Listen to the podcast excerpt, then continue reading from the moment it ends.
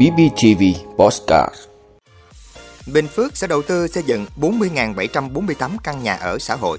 Tiếp tục tháo gỡ thúc đẩy thị trường bất động sản. Chính phủ yêu cầu thanh kiểm tra kinh doanh casino, cá cược, trò chơi điện tử.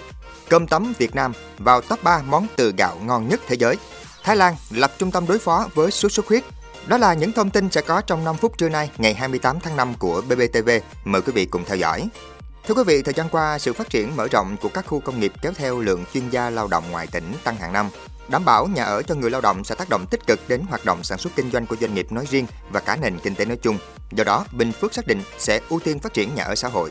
Đến nay, trên địa bàn tỉnh có 13 khu công nghiệp, tổng diện tích 6.000 ha và một khu kinh tế cửa khẩu Hoa Lư quy mô 4.679 ha Công nghiệp phát triển, Bình Phước trở thành môi trường làm việc tiềm năng của giới chuyên gia, kỹ sư, người lao động trong và ngoài nước. Theo thống kê, trung bình mỗi năm Bình Phước gia tăng thêm hơn 10.000 chuyên gia, kỹ sư, người lao động làm việc tại các khu công nghiệp. Trong đó, số lượng lao động ngoài tỉnh chiếm 35%. Do đó, thúc đẩy nhà ở xã hội luôn được địa phương dành sự quan tâm đặc biệt nhằm tiếp tục thu hút nguồn lao động và phát triển kinh tế. Mới đây, tỉnh đã đề ra kế hoạch đầu tư xây dựng 40.748 căn hộ dành cho công nhân. Trong đó, giai đoạn 2021-2025 sẽ xây dựng 10.995 căn hộ và giai đoạn 2026-2030 là 33.248 căn hộ. Từ đó hỗ trợ giải quyết nhu cầu nhà ở của phần đông đối tượng thu nhập trung bình thấp và công nhân làm việc tại các khu công nghiệp. Thưa quý vị, Phó Thủ tướng Trần Hồng Hà vừa ký ban hành công điện 469 về tháo gỡ và thúc đẩy thị trường bất động sản phát triển an toàn, lành mạnh, bền vững.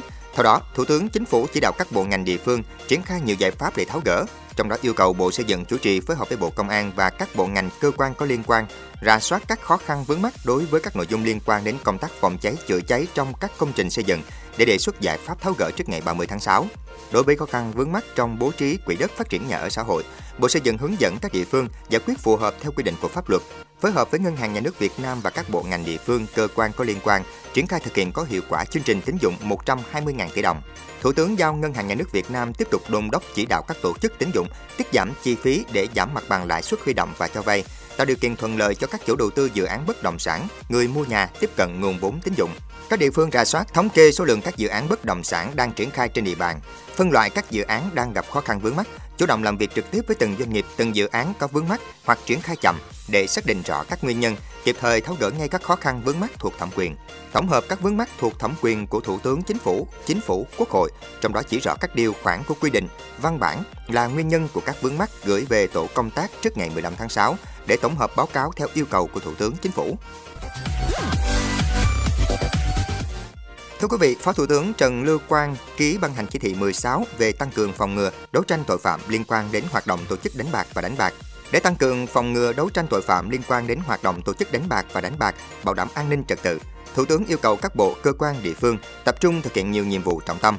Điển hình như việc các bộ, các cơ quan trung ương và địa phương cần tăng cường công tác tuyên truyền phổ biến giáo dục pháp luật, nâng cao nhận thức của người dân trong phòng chống tội phạm liên quan đến hoạt động tổ chức đánh bạc và đánh bạc, đào tạo nghề, hỗ trợ vốn vay để người dân có cơ hội việc làm phù hợp với nhu cầu năng lực bản thân, tăng thu nhập, giảm thời gian nhàn rỗi.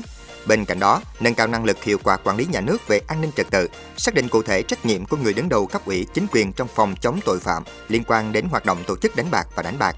Các cán bộ, công chức viên chức, nhân viên lực lượng vũ trang gương mẫu nêu cao tinh thần trách nhiệm, chấp hành pháp luật, kiên quyết xử lý nghiêm các trường hợp vi phạm.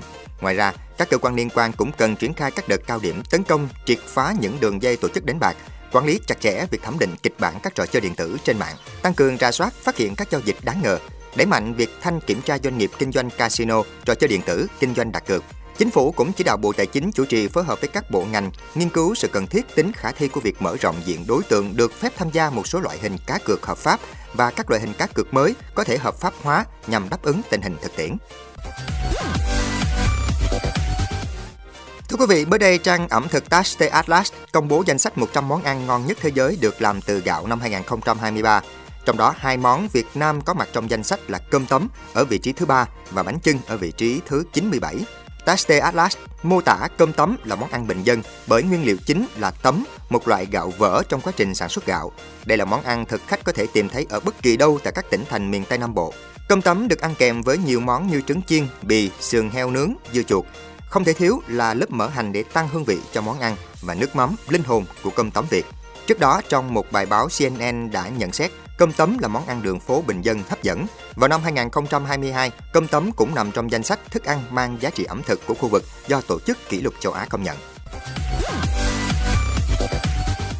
Thưa quý vị, Bộ Y tế Thái Lan đã lập một trung tâm hoạt động khẩn cấp trong bối cảnh số ca mắc sốt xuất huyết tăng vọt tại nước này.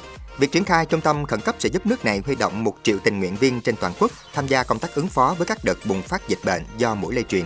Chỉ trong 5 tháng đầu năm nay, Thái Lan đã ghi nhận hơn 15.000 ca mắc sốt xuất huyết, con số cao gấp 5,4 lần so với cùng kỳ năm 2022, trong đó có 13 trường hợp tử vong.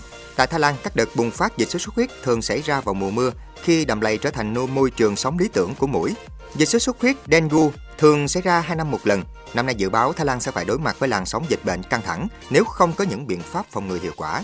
Tổng giám đốc Cục Kiểm soát Dịch bệnh Thái Lan DDC, tiến sĩ Obas Kankawinborn giải thích, trong hai năm qua, chúng tôi đã không trải qua đợt bùng phát dịch sốt xuất huyết lớn nào. Điều đó có nghĩa là người dân Thái Lan hiện đang có mức độ nhiễm dịch khá thấp để chống lại căn bệnh này. quý vị đã luôn ủng hộ các chương trình của Đài Phát thanh truyền hình và báo Bình Phước. Nếu có nhu cầu đăng thông tin quảng cáo ra vặt, quý khách hàng vui lòng liên hệ phòng dịch vụ quảng cáo phát hành số điện thoại 02713 887065. BBTV, vì bạn, mỗi ngày.